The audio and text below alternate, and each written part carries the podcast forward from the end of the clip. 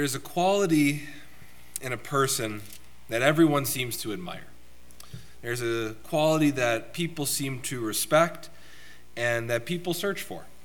Whether you are looking for this quality in a friend, a potential spouse, looking for it in an employee or a potential employer, or you desire it to be found in your children or grandchildren, or you desire it to be found in yourself.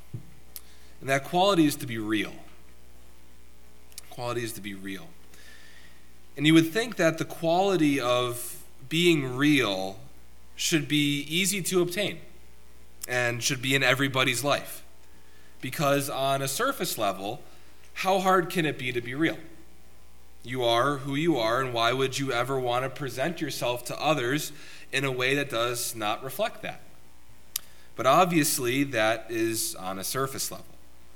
I'm sure we can all think of reasons why we may not want to reveal who we truly are to other people. Maybe we feel embarrassed about the things that we like. Or maybe we feel embarrassed about certain things that we do. Maybe it's mannerisms and sayings that we may have adopted from things along the way in our life.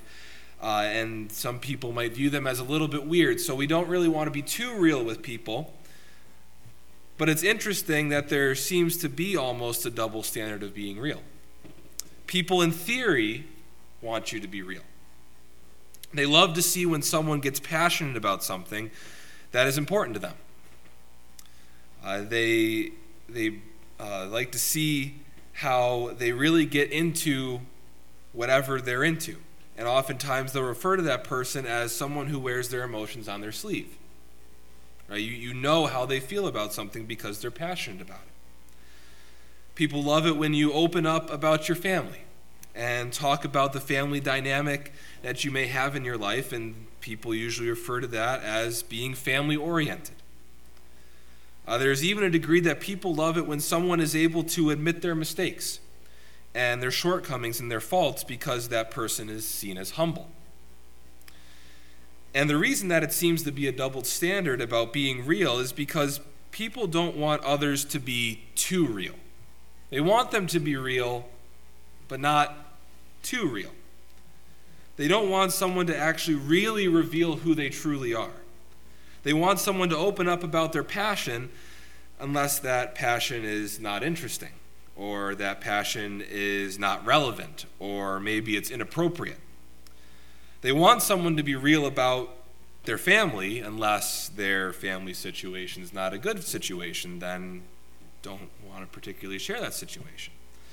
They want you to be humble about your shortcomings as long as those shortcomings aren't too severe or for a person to become too self deprecating. The reason that I believe people don't want others to be too real is because everyone deep down inside knows that human beings are flawed.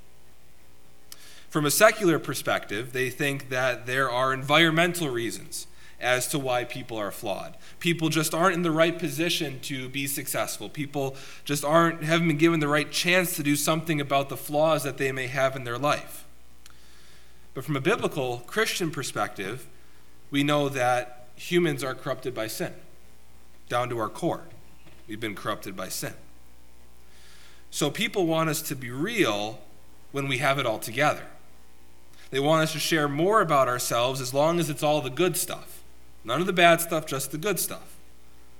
And the problem is that very rarely do we consistently have good stuff to share with others to allow us to be real enough on a consistent basis to be considered real. Now, they might not consider us as fake if we don't have this, but they might not also consider us as real to where they look at you and say, oh, yeah, that person is, is very real. So, in an effort to be considered real, and to be genuine, people will oftentimes twist reality a little bit. They exaggerate parts of their life.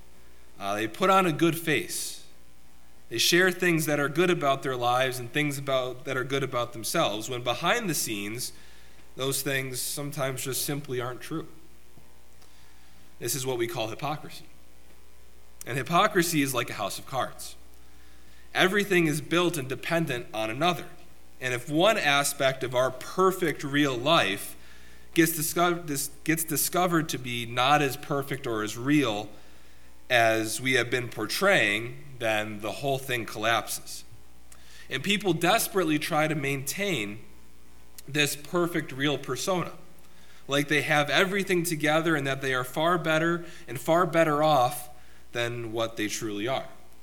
And this is something that has been greatly exaggerated and become even more prevalent in our society today with the influence of social, me- social media.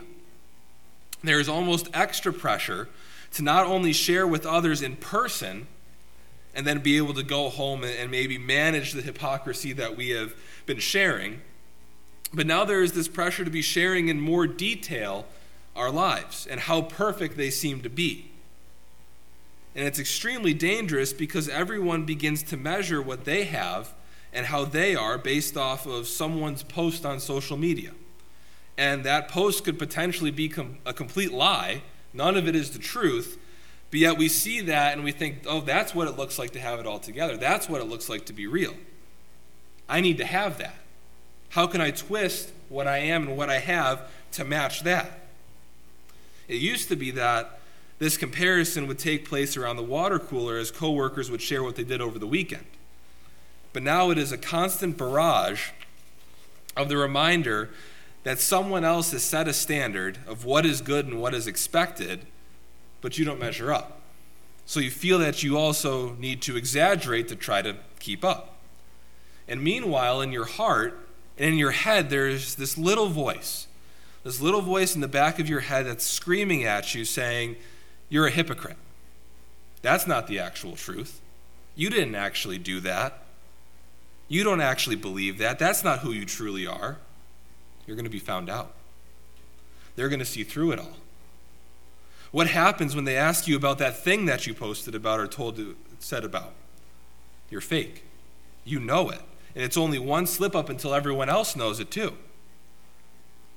Yet we find ourselves faking it all the time because of how big of a part faking it is in the culture of fallen humanity. We find ourselves faking stories that make us seem to be a hero than how the story actually played out. We fake and exaggerate our jobs to make them seem more important than they truly are. We fake our finances by finagling them to squeeze into a mortgage that is too steep in order to be in a more prestigious house. And we just simply can't afford that.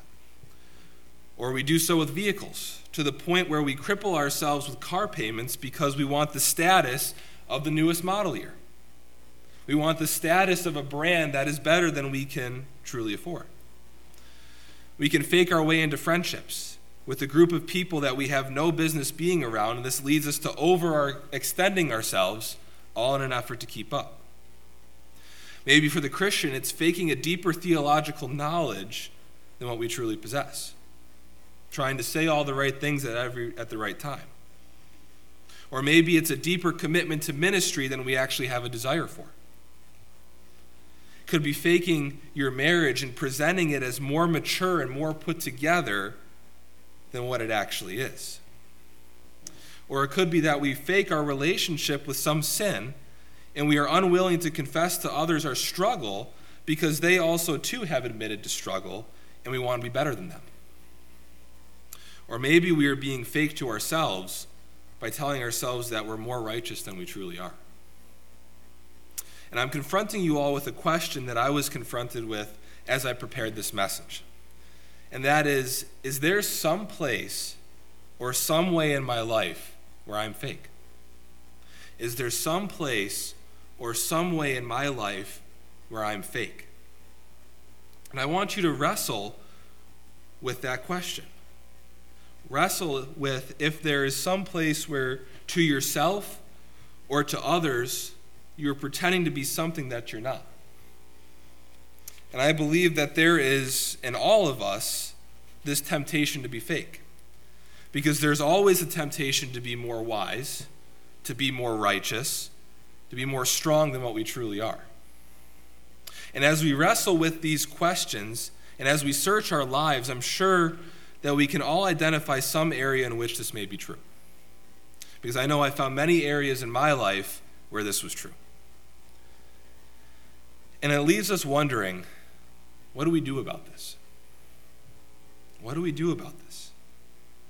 And there's one word that can change it all for us, and that is the word grace. Grace can change it all. So we're going to look at how grace can free us from the hypocritical, fake trap that we find ourselves in far too often. So if you have your Bibles this evening, turn with me to Ephesians chapter 2. Ephesians chapter 2. We'll be looking this evening at verses 4 through 10 of Ephesians chapter 2. And as we go through this, we're going to look at three things that grace does to help drive out hypocrisy and a fake way of living. Ephesians chapter 2, verses 4 through 10. Verse 4 But God, who is rich in mercy, for his great love wherewith he loved us, even when we were dead in sins, hath quickened us together with Christ.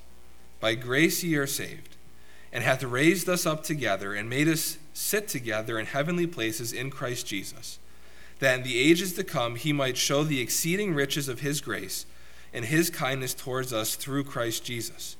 For by grace are ye saved through faith, and that not of yourselves, it is the gift of God, not of works, lest any man should boast. For we are his workmanship, created in Christ Jesus unto good works, which God hath before ordained that we should walk in them. The first way that grace can break us from this trap of hypocrisy and being fake is that grace brings to remembrance what we were. Grace brings to remembrance what we were. As we ponder how grace can free us from being hypocritical, we must realize that grace cannot help but bring us back to the root of why we needed grace in the first place. We needed grace because we were all dead in our sins. We were all dead, verse 5, even when we were dead in sins. Death is a direct result of sin. And all humanity is naturally found in this state because all humans are born into sin. Romans 5:12 tells us, "Wherefore as by one man sin entered into the world and death by sin, and so death passed upon all men, for all have sinned." Paul is making it very clear that because of the sin of Adam, this brought death into the world. Adam's sin transferred down to all mankind. And since Adam's sin transferred to all mankind, then the death that came about by Adam's sin also transferred down to all mankind. This is obviously can't be talking about physical death because we're all alive here today. The fact that we are all here breathing, we are hopefully paying attention, um, is pointing to the fact that we are very much so alive. So, what does it mean that we were all dead in sins? Biblically speaking, there are three types of death there is physical death, spiritual death, and eternal death. Physical death is when we are separated from our physical bodies here on earth.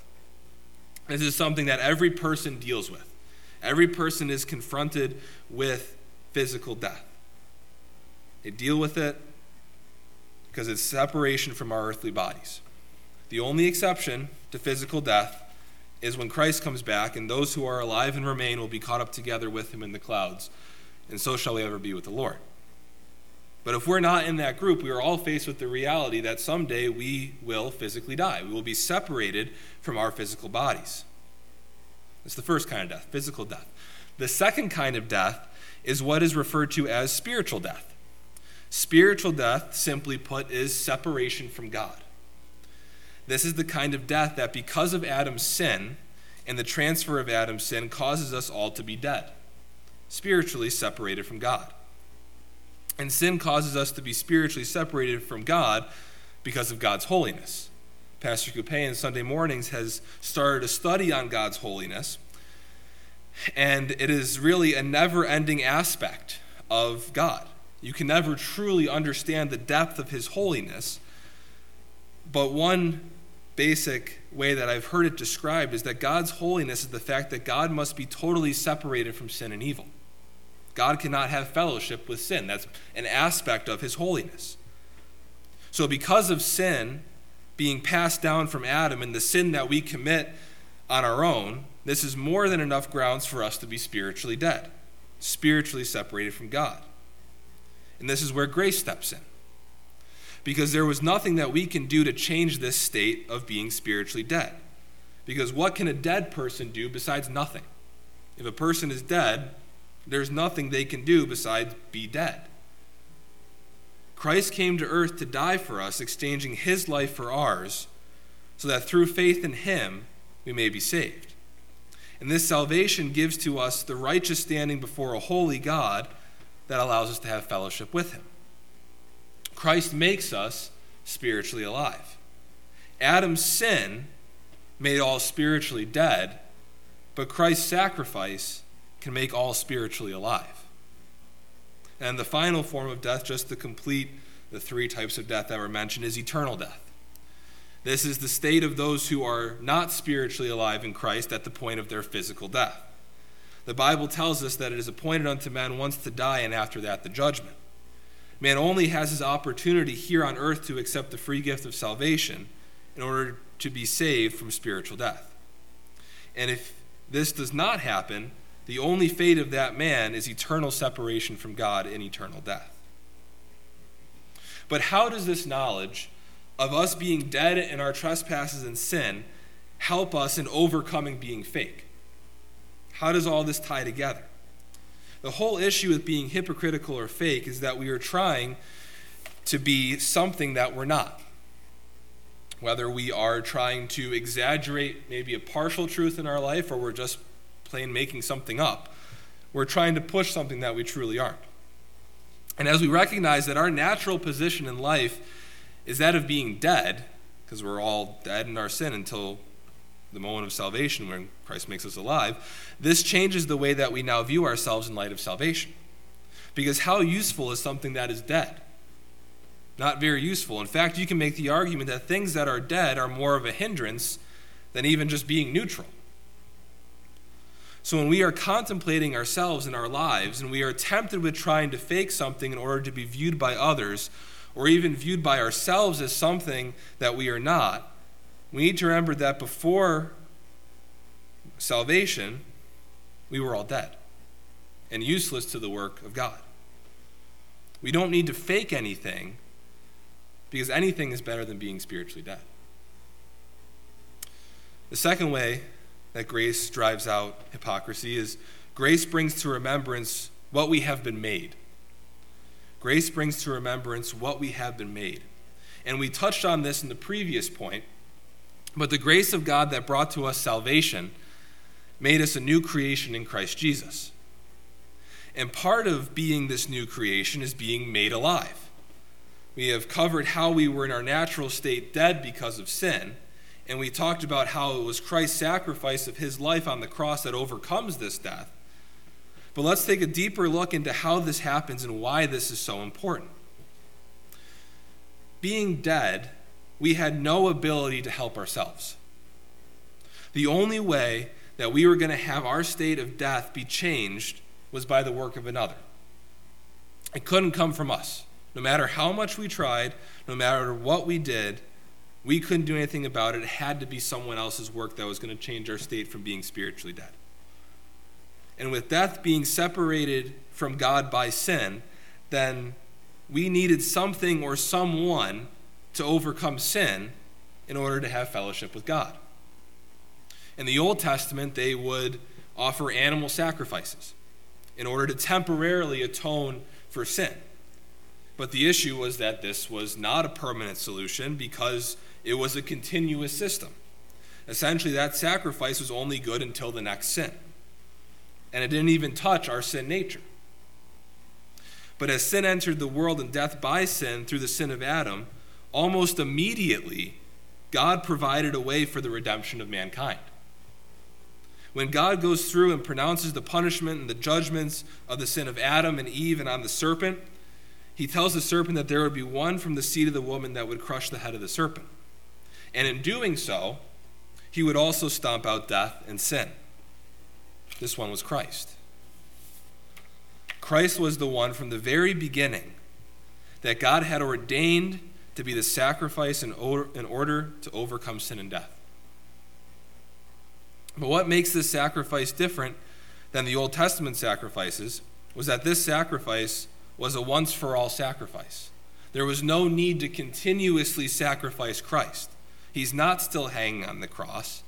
He is off the cross, he has been buried, and he rose again, defeating sin and death.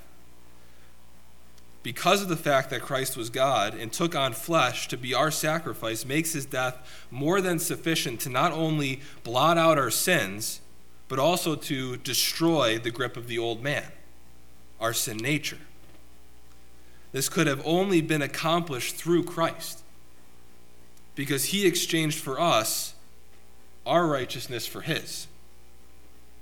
So when we stand before a holy God who cannot tolerate sin, he no longer sees our righteousness because that righteousness has been placed on Christ, nailed to the cross, and that debt has been paid.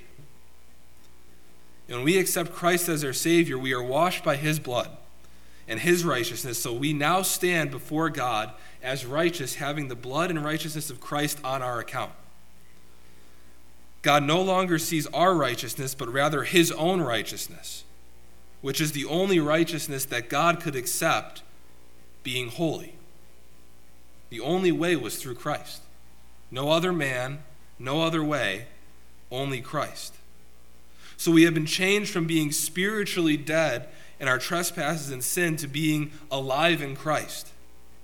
But not only have we been made alive in Christ, but we've also been made to raise together and sit together in heavenly places in Christ. If we look back at the passage, start again in verse 4 But God, who is rich in mercy for his great love, wherewith he loved us, even when we were dead in sins, hath quickened us together with Christ. By grace ye are saved, and hath raised us up together and made us sit together in heavenly places in Christ Jesus, that in the ages to come he might show the exceeding riches of his grace and his kindness toward us through Christ Jesus. So now we have been made to be raised together and sit together in heavenly places with Christ. And what is amazing about this, both being made to raise and to sit together, is that the tenses of both raised and sit indicate that these are immediate and direct results of our salvation. So now we are not only no longer dead to sin and made alive unto righteousness, but we are also sharing Christ's exaltation and sharing his preeminence. And what we need to remember is that we have been raised together and sit together in heavenly places. This is talking about the spiritual, supernatural realm where God reigns. It's also the sphere where Satan has been given temporary rule and in this spiritual, supernatural realm, this is where believers have been given spiritual blessings. This is where we find our inheritance in Christ. This is where our affections should be, not here on earth, but in heaven. This is where we enjoy fellowship with God. This is where all divine revelation comes from and where all praise goes how these things drive out our hypocrisy and our being fake is that we as Christians have to realize the only reason that we are anything is because of the grace of God which made us alive in Christ and that has raised us up and has made us sit together in heavenly places. We don't need to compare and fake our way through because we have all that we need in Christ. There is nothing that He has not supplied us with that we truly need. There should not need to be anything more to make us alive, yet God continues to bless us. The fact that He has made us alive should be more than enough. But the fact that He continues to pour on the blessings is something that we need to take note of and praise Him for. We don't need to fake and try to draw attention to ourselves because all attention should go to God and all praise belongs to Him for the things that He has done and the things that He has blessed us with. It's easy to get distracted and try to bring the praise onto ourselves for things that we have done, things that we have obtained, things that we may have possessed. But it all comes from God, it all comes from Him. There's no room for us to take credit for any of it. All praise belongs to God for what He has blessed us with. And this brings us to the final way that grace drives out hypocrisy. Grace brings to remembrance who enabled it all. Grace brings to remembrance who enabled it all. So we continue to ponder what we were before grace and what we have been made because of grace. we would be remiss and really miss the whole point if we do not remember who enabled all of it. And ultimately, if we don't remember who enabled all of it, we'll continuously struggle with being fake. Really, the first two words of verse 4 tell you all you need to know. But God. But God. The only reason that we're able to be alive and have blessings and to have grace is because of God. God was not obligated by any means to provide this for us. Back in the Garden of Eden, God had no obligation to spare Adam and Eve. He could have just wiped them out and said, I'm starting fresh. They messed up, we're doing it over again. He had no obligation to promise a way for salvation. He could have said, It's going to play out.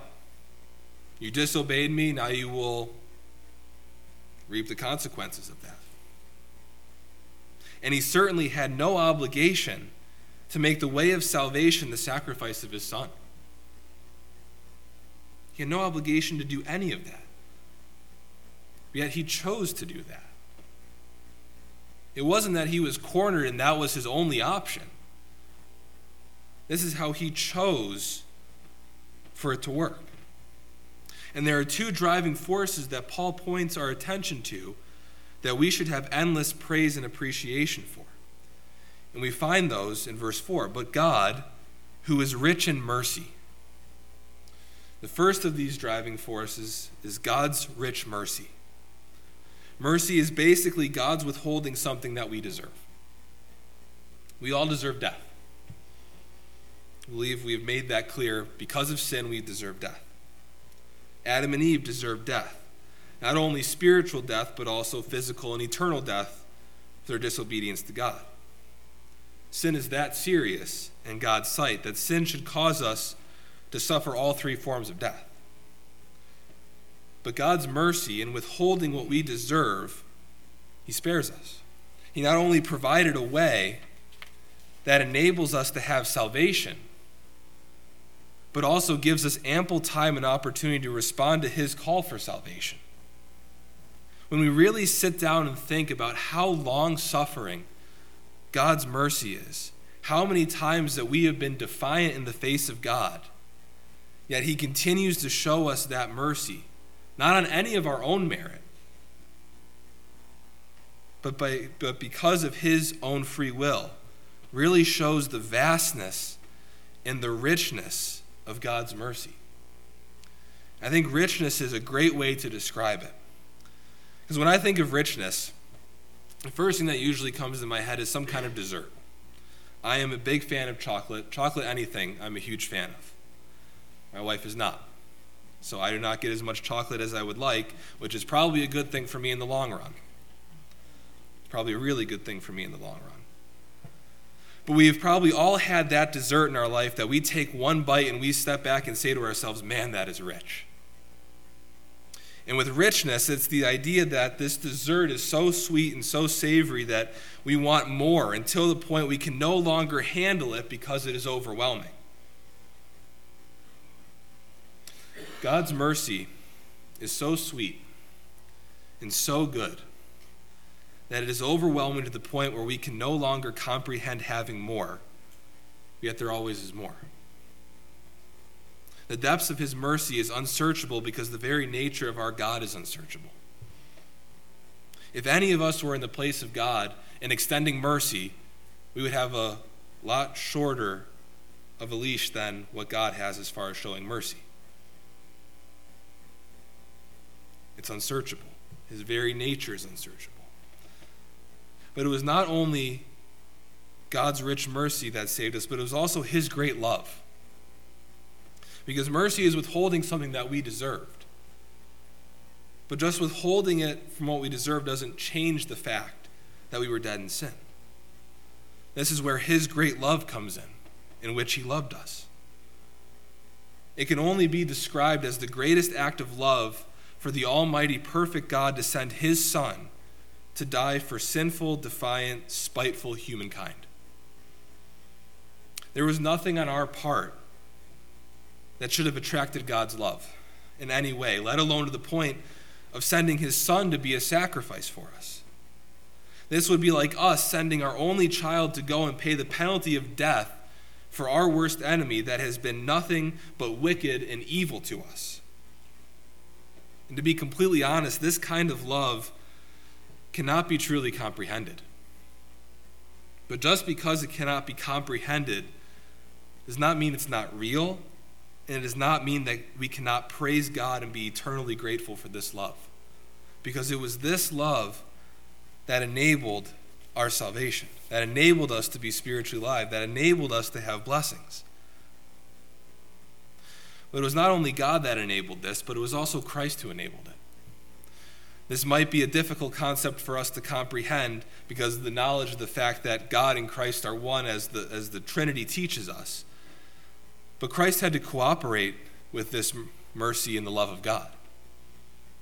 Because it was Christ who, being God, stepped out of eternity to take on human flesh, to endure the humiliation of, again, being God, but suppressing that and humbling himself to the form of a man. Not only taking on the form of a man, but living a perfect sinless life, even though he was tempted in all points as we were. And all of this was done for the purpose to die for us. And the Bible tells us that he did this willingly. Did it willingly. He loved us so much that he willingly endured the cross, which by many is deemed the most cruel form of death, all to redeem us. The final aspect that we need to remember is that this is nothing that we have done. There is not a single aspect of salvation, of God's mercy, of God's love that we deserved, that we have earned, that we had the right to, we forfeited all of that with sin. And understanding this needs to change the way that we view God and change the way that we view ourselves. God did not have to, but He did. We did not deserve, yet we received. Why should we ever feel the need to fake something in order to be viewed as better than we are? When we know that all that we are is purely by the grace of God. Grace overcomes our hypocrisy because we understand that we are sinners. And outside of salvation, we have no merit to be real. It is grace that gives us a new identity in Christ, in which we cannot fake if we are truly His children. We don't need to fake earthly things because we have been made to pursue spiritual things. Grace allows us to recognize that we are sinners, and it is only by God's love and God's mercy that we can be considered righteous. So there's no need to cling to fake righteousness, especially before others who have been saved by the same grace. So I pose the question that we started with Is there some place or some way in your life where you are fake? Is there some place or some way in my life where I am fake? Pose another question How does grace drive that out? I challenge you to, to sit down and think how does grace drive out the way that I may be fake in my life? It's different for everyone. But if we're truly honest with ourselves, we may find areas where this is true. And if we do find areas which this is true, then grace can drive that out. But we have to examine that. We have to look at that and we have to bring it alongside each other and figure out how does grace drive out this way that I'm fake? Will you recognize the grace that drives out being fake? Let's pray. Father, I just praise you for your love, Lord, for your mercy. With, without these things, we are truly nothing.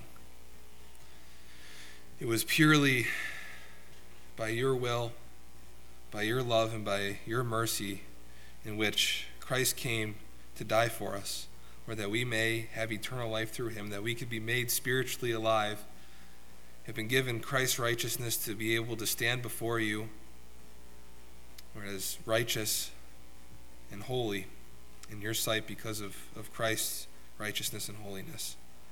Lord, and as we live our lives and as we are, are tempted with times of, of viewing ourselves and viewing things around us and, and feeling the need to, to fake something in order to be viewed by others in a way that we are not truly, I pray that you'll help us to recognize the grace that has been given to us.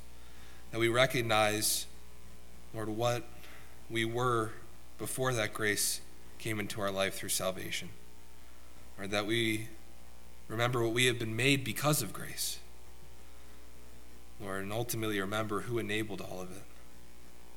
As we stand before you and and see that you are the Almighty God who loves us and who who sent his son to die for us. Lord, I pray that you'll help us to see these things, to behold ourselves, as James says, as a mirror, and that we will walk away from your word changed because of how it transforms our lives. I pray these things in Jesus' name. Amen.